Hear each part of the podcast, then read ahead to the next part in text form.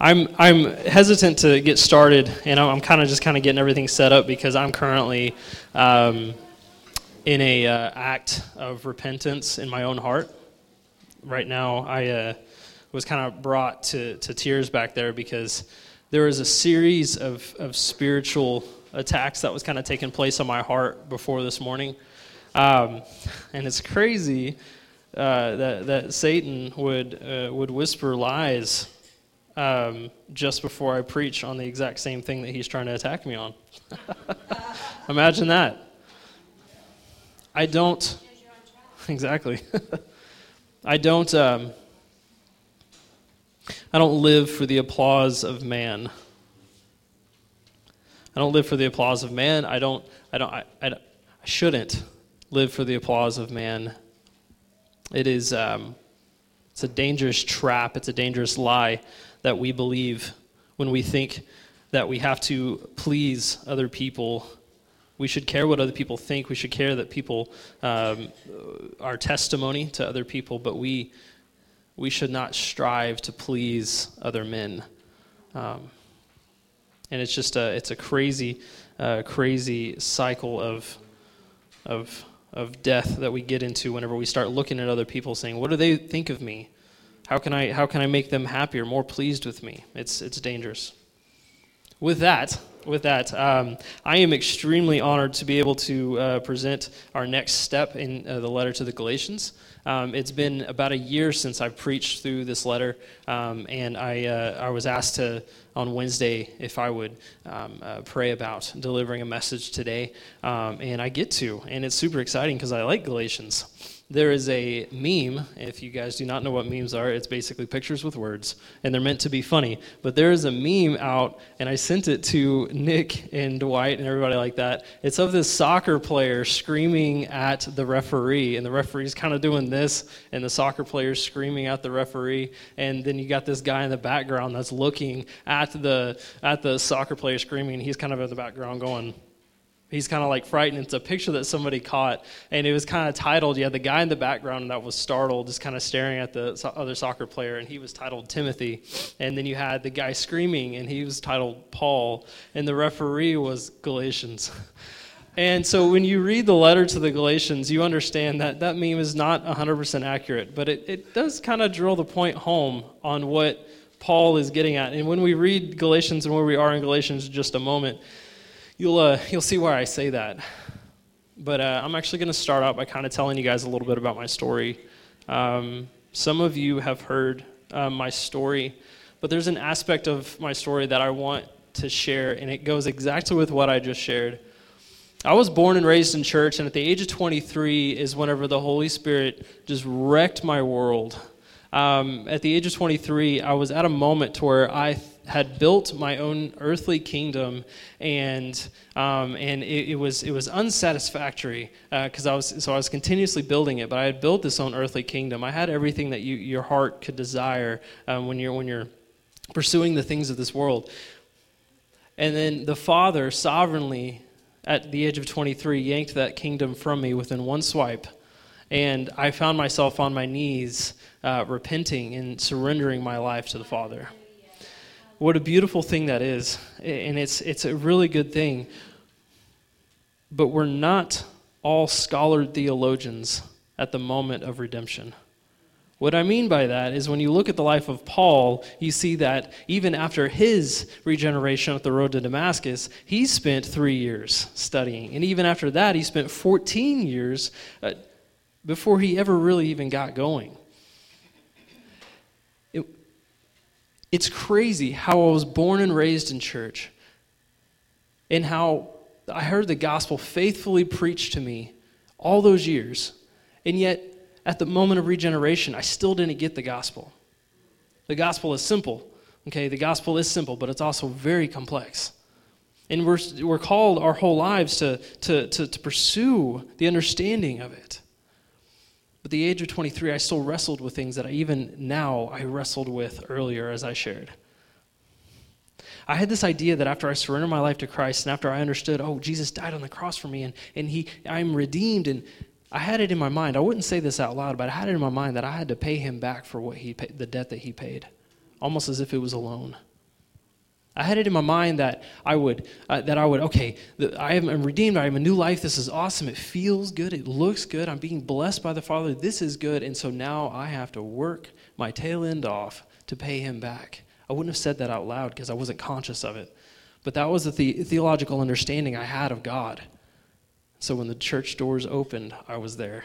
I was there before they opened. I was there after they closed. I was there cleaning up. I was there doing this and I was there doing that. I was serving at events and I was studying the word. They said, read this, I read that. They said, pray this, I prayed that. They said, do this, and I did that. And I did it to the point of exhaustion until I found myself at a moment of, I'm doing all these things, and yet I'm finding myself unsatisfied why is this? It reminds me of Martin Luther in the Reformation and how he was he was constantly anyways i won't get into that. That may take too long talking about martin luther's life. There's a lot to talk about. But it brings me it brings me to the fact of that i was called to rest. I was called to rest in my adoption my chosen. I was chosen and adopted into the kingdom by the father and that faith is an undeserved gift. That's what I titled this, this message. And it was crazy because I preached last year on Galatians, exactly where we'll be. Galatians 3, 1 through 9 is where we'll be this morning. And, and if you have your Bibles, please, please turn there and begin to turn there. Galatians 3, 1 through 9 is where we'll be. Um, Nick has faithfully uh, preached through the first couple of chapters, and we've, we've, we've witnessed that. And we're going we're gonna kind of take another leap into this third chapter. But I was called to rest in the adoption that I was chosen for, and I wasn't getting it. I wasn't getting it. I'm going to I'm to stop there on my story and I'll pick back up later because it took a moment of realizing my motive behind obedience. And it's so crazy that this morning during during this the Sunday school time how we were talking about all these. That's why I have this I wasn't planning on bringing this paper up here with me.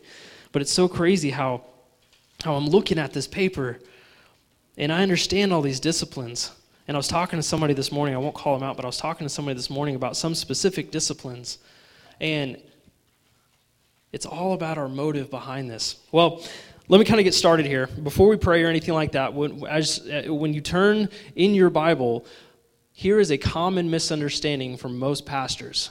Most pastors will stand up and they'll preach from the word. They'll say, Turn to your Bible and just assume you guys know first off where to turn and assume you know exactly where you're at when you had opened your Bible most people in, in the church have not been disciplined or discipled enough to even understand Galatians. That's a weird word. I've never used the word Galatians before. Where's that at? Let's look at the table of context. Great. Now that I know where it's at, I found it. What does this have to do with anything? Is this what is this? This is a book? No, it's a letter. Okay, I didn't know that. Most people misunderstand the context, and so before we get in, let me do a brief explanation of the context. Yeah, a couple three words here. Systematic historical, and literary. Okay? We need to understand that. Pastors, when they preach, they need to understand that. Teachers, when they teach. And when you're simply reading your Bible, you need to understand those three words. Let me explain it systematic, historical, and literary. Simple. Systematic is where we are in the story of God.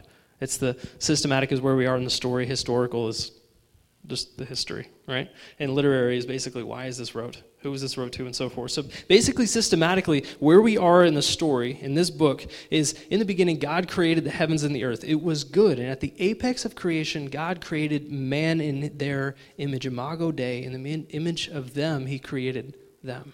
Okay, we were created, apex of what set us apart from the rest of creation, and that we were autonomous beings, meaning that we had the choice to trust in God or to trust in ourselves, to have faith in God or to have faith in ourselves.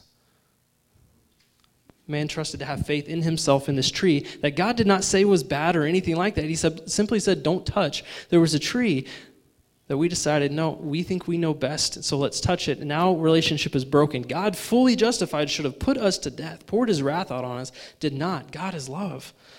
And so, made for us clothes, sent us out of the garden with a curse, but sent us out of the garden with a promise that one day an offspring of the woman will crush the head of the serpent.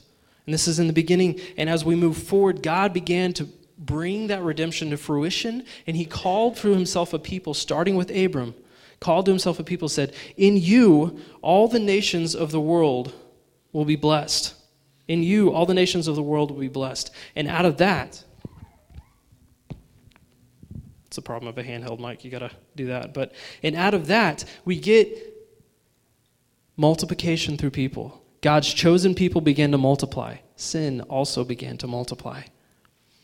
As they began to multiply, God established a law with them the Spirit could fall on them, but not the Spirit could not impart them, be in them at this moment. So in the old covenant, the Spirit could fall on them, and so God established a law with these people that were multiplying this sin that was multiplying, and with that came the cycle of apostasy, where they would trust the Father and then trust themselves, and there would be punishment. Trust the Father, trust themselves, and that is a huge chunk of this book where we go through judges and we go through priests and we go through falling away and we go through battles and we go through God's name being glorified in all. And then there was a series before we get to the New Testament of God, God's voice being silent. God was heavily at work, but God's voice, the Father, being silent. And we get to the moment where the Messiah is born. The Messiah is born, and, and we get to where he, the Christ, born of a woman, not of man, born of a woman, lived a perfect life, a spotless lamb brought to the cross, and God's chosen people, Israel, throughout the Old Testament, Christ went to the cross faithfully. And God's wrath that we deserved at the garden was poured out on Christ. Was poured out on Christ, and he absorbed it in himself. He completed the work, died, and three days later, the Spirit of God raised him from the grave. Hallelujah. Our redemption is here. Through faith, we can receive that. Christ ascended into heaven. We move forward almost to Galatians where the Spirit comes, the first sermon is preached, the church is born. The church is born. What a beautiful thing this is. Paul is called into apostleship, and then we get Galatians. They're here. The church began to multiply. Paul planted, understanding that this letter to the Galatians from Paul was wrote around 57 AD during Paul's third missionary journey. Okay? So this letter, Paul had planted this church. First missionary journey. Second mission, missionary journey, he had went and visited them. And then after Paul had left his second missionary journey and started doing his third, there's this group of people that made their way into this church. Of this these people in Galatia, they were not Jews predominantly they were made of Gentiles, and all Gentiles are basically you had God's chosen people originally, Israel, and you had everyone else. okay, we're in the middle of Oklahoma. Most of us are not full blooded Israelite Jews. Okay? Um, I might be, I'm not sure. I was over there. They, a lot of the men kind of looked like me, big noses with, with beards and everything like that. I just was a little paler in complexion, but it's fine. But no, like, but you had you had these gentiles who, who barely if even knew the old testament law and paul presented the gospel to them. The spirit fell on them. They were converted and they were new Jew, i mean they were new converts and they were only a few years old and these jews made their way in there known as the judaizers and they came in and said ah one cannot come to the father through salvation in Jesus, we recognize Jesus without first being circumcised. Sorry for the illustration. Without first being circumcised and obeying the law, then you can approach the Father. Then you can approach salvation. We'll get more into that in just a moment. Paul lovingly rebuked them very heavily, as we'll read in just a moment, very heavily rebuked them. And they were called back. And it's this idea that they were presented a false doctrine, and the Galatians received it wholeheartedly. It's a challenge that, that if you do not know your, your word, that if you are not discipled, that anyone can come along with a sweet talk and be able to talk you out of a pure doctrine. And that, honestly, a, a true pastor or elder that is called to preach the word of God, any one of us should fear our, if our brothers and sisters are evilly persuaded. And we should, we should strive. Again, I was talking to somebody this morning about this idea that, that this person pursues and looks into the Word of God and, and, and is just now really getting into it, okay? And this person was like, I, I, I don't want to be wrong. So when I read the word, I don't want to be wrong. And so when I tell people about the word, I don't want to be wrong. And I just kind of encouraged this person. I was like, I was like, that's a good heart. Strive not to be wrong. Don't just popcorn through scripture saying this feels good and move on. Strive not to be wrong. Let's pray real quick. Father, before we read your word, Father, would you open our hearts? Would you open our minds? Would you open our eyes to the hearing, to the reading, and the, and the, and the tasting of your word? Father, your word is lifeless without your spirit, and we need your spirit. Spirit, come. You've been in, invited, and we need you here. And as we read your word, let us understand that right now Paul is calling out to the Galatians, saying, Come back and understand the pure gospel. Father, be with us now in Jesus' name. Amen. If you're able to stand as we read the Word of God, if you're not, it's okay. You're not sinning, it's fine. Um, but if you're able to stand as we read the Word of God, uh, Galatians 3, chapter 1 through 9. Galatians 3, chapter 1 through 9. I'm going to walk through it. As you see from the very first three words here, Paul writes this O foolish Galatians, who has bewitched you? It was before your eyes that Jesus Christ was publicly portrayed as crucified. Verse 2 Let me ask you only this Did you receive the Spirit by works of the law or by hearing with faith? Are you so foolish? Having begun by the Spirit, are you now being perfected by the flesh? Did you suffer so many things in vain, if indeed they were, it was in vain? Verse 5 Does he who supplies the Spirit to you and works miracles among you do so by works of the law or by hearing with faith, just as Abraham believed God and it was counted to him as righteousness? Verse 7 Know then that it is those of faith who are the sons of Abraham. And the scripture, foreseeing that God, who would justify the Gentiles by faith, preached the gospel beforehand to Abraham, saying, In you shall all the nations be blessed. Verse 9 So then, those who are of faith are blessed along with Abraham, the man of faith. Father, would you continue?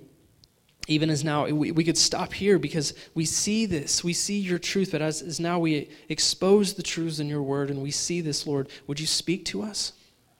Would you help our hearts to understand a pure gospel? Be with us lord in jesus name. Amen. You can be, you can be seated i'm going to walk through this uh, the difficult part is whenever I talk about something like this and it's so passionate into my heart about the pure gospel, um, I have um, I have an issue with going over time, and so I will do my best to expose the truths in a timely manner.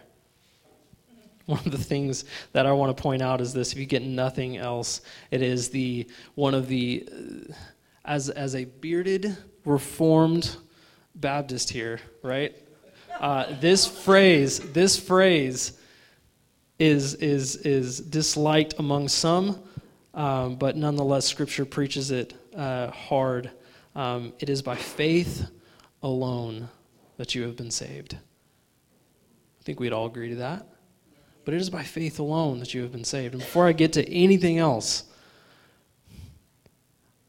I have to remind myself on a daily, on, a, on an hourly, and almost a minutely, that's not even a word, but it works, almost on a minutely basis that it is by faith alone that I have been saved. And it is not by my works, but it is a free gift of the Father. In verse 1 and 2, the idea of adoption by faith alone. I'm going to read it just real quick. O foolish Galatians, who has bewitched you? It was before your eyes that Jesus Christ was publicly portrayed as crucified. Let me ask you only this Did you receive the Spirit by works of the law or by your or, or by hearing with faith. Okay. Think about this. Think about this. It's a call to remind us of the fundamental understanding of Christ's completed work on the cross, is what this is. Understand this. He says, Did you receive the Spirit by works of the law or by hearing with faith? So clearly, they've received the Spirit. They're not bewitched uh, people who weren't truly saved and then f- fell from the faith and they were never truly adopted. They just kind of obeyed. No, Paul recognized, they acknowledged they are and have been adopted into the kingdom family. And he says, How did you receive that? Before these Judaizers ever came in, and when I planted this church on my first missionary journey, how is it possible that you received this. If the Judaizers that presented this idea that you have, have to first to do this before you receive this, then how'd you receive it without doing this? That's what he's saying. How did you receive it based on your own merit? You didn't. It's by faith alone. It's by faith alone. And so he calls them out for that straight up front, very strong language here. Now you kind of get that meme thing that I was, that I died whenever I, I first saw that. But then the second point here, in verse 3 through 6, we read this Are you so foolish, ouch, are you so foolish, having begun by the Spirit, are you now being perfected by the flesh? Did you suffer so many things in vain, if indeed it was in vain? Does he who supplies the Spirit to you and works miracles among you do so by works of the law or by hearing with faith, just as Abraham believed and it was counted to him as righteousness? This is a call to remind us that we are being sanctified by faith alone, not based on our own merit. What I mean by that is this um, Laura, she, she does something called Weight Watchers. I don't know if anybody anybody does that. She, she does something called Weight Watchers. Oh, yeah, she said that she, yeah, okay. She does something called Weight Watchers. When we are thinking in the flesh, the way Weight Watchers is structured, you do good, and during your meeting, you get badges. Right? That's the way Weight Watchers is, is done. She's got several badges. She's been doing great, by the way. She's been absolutely, it's been awesome. Except for last night, we kind of went on a date and ate like a lot of food. It's fine. But other than that, she's been doing really good, at Weight Watchers. But based on a, on a human perspective, when we think of, of, of sanctification, what sanctification is, by the way, I know it's a big word, but what it is basically when you are redeemed, until you're brought into glory, you are brought through a process of sanctification as the Father begins to shape and to mold you. As, as Nick said in our missional community, he's kind of talking about the potter. The clay doesn't do anything. The potter simply, and the clay is just simply called to rest. And when the clay is being stubborn, usually the potter throws it up against the wall and restarts, right? I don't ever, let's not do that. I've been thrown up against, it's fine. But the clay is called to rest as we're brought through sanctification, as we're brought through this. And here's the thing we are not brought through sanctification by our own works. I point these out. I brought this up here for a reason because we go through these, these five spiritual disciplines. There's more. I don't want anybody to raise their hands or anything like that, but do you do all five of these spiritual disciplines? If you do, great. If you don't, you should think about it, right? But if you do, in what heart do you do these in? In what heart in what manner, why are you doing them? I ask that because it, the way our, when you think of all sorts of things, by the way, before I list these off, I am not, do not mishear me. I am not sitting here saying these things are bad because they're structured in this way. But when, when you think of like things like Boy Scouts, or you think of things like the Army, or you think of things like this and, and these human man-made structures where these people that work hard, they do good and they get prizes and if they do bad, they get demoted or, or fired or they get sent away or they get punished, right? And so they work hard to please people to grow. Think about the way sometimes that again I'm not I'm not putting my thumb on something, squishing it in the ground, but even our parenting, I want you to think about that for a second. Even our parenting. When we our children do good, we reward them. When they do, when they do bad, we take away. Again, I simply am saying this as a challenge. That's it. I'm still trying to figure out how, what it means. I'm, I'm 29 years old. I'm not 30, but I'm 29 years old. I'm, I'm 29 years old. I do not have it all together, but I think about this and what theological, I mean, Caleb's sitting right here. And so, what theological imprints am I putting on him of his understanding of the Father? When he does good, I, I, I reward him, and when he does bad, I shame him. What am I telling him about the Heavenly Father? The thing is, when I was first redeemed, when I was first saved, I was, I was, thank you, Father.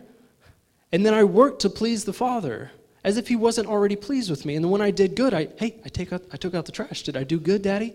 Right? Like, hey, I just, I, I, I, I preached my first sermon. Was that any good? As if the Father's looking at me saying, oh, it's all right. You should probably do better next time.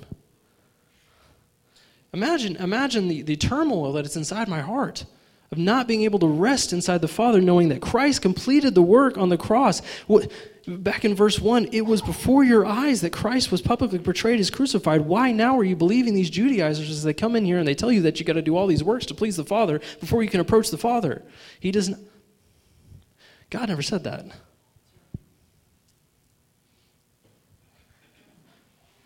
We are predestined to obtain faith. Verse 7 through 9, we read this. Know then that it is those of faith who are the sons of Abraham. Period. I'm going to go back. Verse 7 Know then that it is those of faith who are the sons of Abraham. And the scripture, foreseeing that God would justify the Gentiles, most of us, by faith, preached the gospel beforehand to Abraham. Remember when I was going through the systematic understanding at the very beginning of Scripture when God chose Abraham? He foreknew this, that it was those by faith, right? Going back to verse 8. And the scriptures foreseeing that God would justify the Gentiles by faith preached the gospel beforehand to Abraham, saying, In you shall all the nations be blessed. So then those who are of faith are blessed along with Abraham, the man of faith. It is by faith alone that you have been saved. A reminder that even before we were born, God knew that we would obtain faith for adoption into the kingdom family. This meaning that our performance in the law had nothing, has nothing, and will have nothing, absolutely nothing to do with our inheritance in the family the logic behind this, understand this, that the scripture says specifically that he predestined before the foundations of the earth whom he would choose, who he would call into his family, the kingdom family. Yet for some reason, before we were even born, we think that our good works inherited our salvation. How is it possible for you to work if you're not born? Right? How is it possible for you to work if you're not born? How is it possible for all the people that for some reason you you think that your good works in the law make you stand out so much that God says, ah, I want that guy. He's tall, dark, and handsome, and he looks like he can do some good work, so I want you.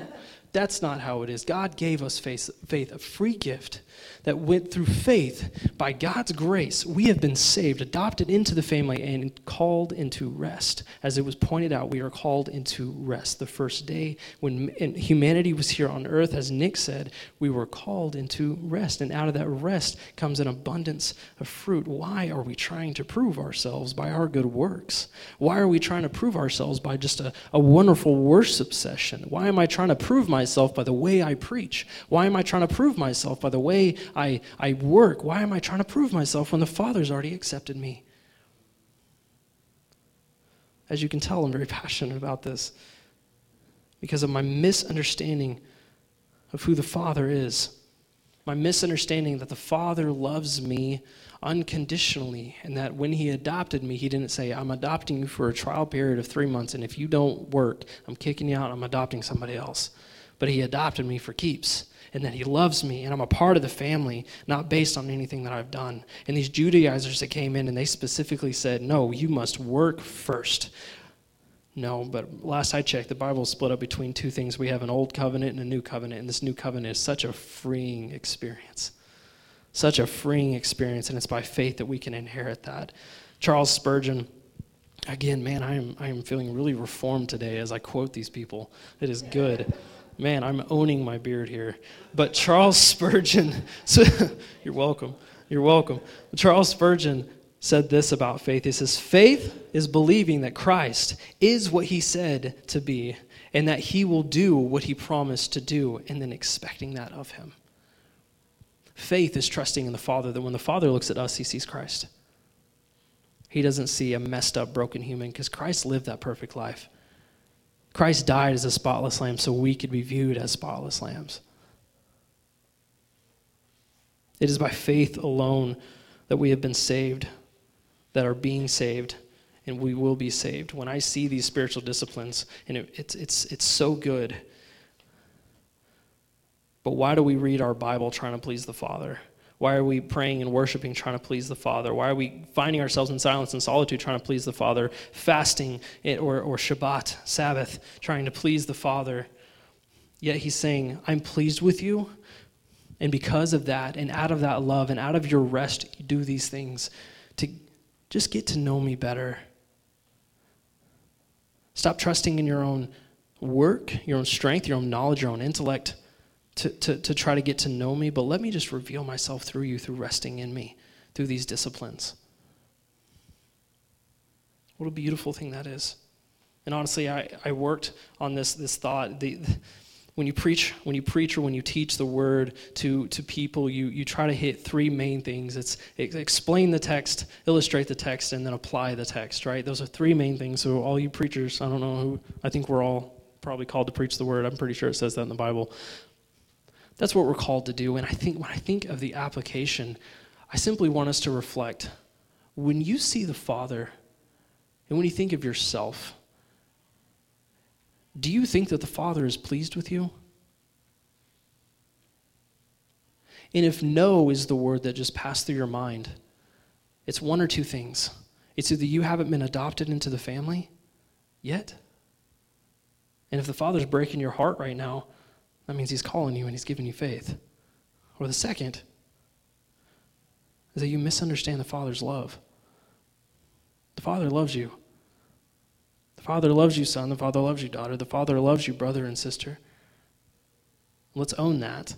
Let's not try to work our way into anything, but out of His love, may we be just obedient and just rest. I think of the application of this, and I think I think we just need to pray. And honestly, I'm gonna I'm gonna pray. I'm gonna close this in prayer. And I just um, uh, the elders are here, and if you have a moment where you just simply say, "Hey, I just need to talk," I've, I've apparently I've got a I've got a bad theology. I need to understand the Father's love. Would you pray for me? We would love to pray for you. Let me just pray, Father. Would you be with us? We've asked you over and over if you would be with us, yet you are here. God, let us submit to you and let us understand that you are you are proud of your children, that you love your children, and that no matter what we do, if we've been redeemed and we've been born again, Father, you love us and you're here for us to correct us and to discipline us and, and, and, and, and pull us through. But, Father, ultimately, it's all out of love. You do not hate us, you are not displeased with us. Father, those of us in here right now that, that, that, that just need to feel that, Spirit, would you come and would you comfort and would you guide and direct? Would you help us understand that the Father is that you, God, that you, that you love us. God, give us a proper theology. God, give us a proper understanding of the gospel. We love you, Father, and we thank you. In Jesus' name, amen.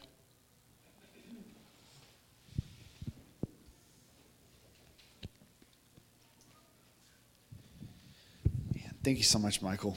Um, Man, it was a good word. Uh, let's give the Lord a hand.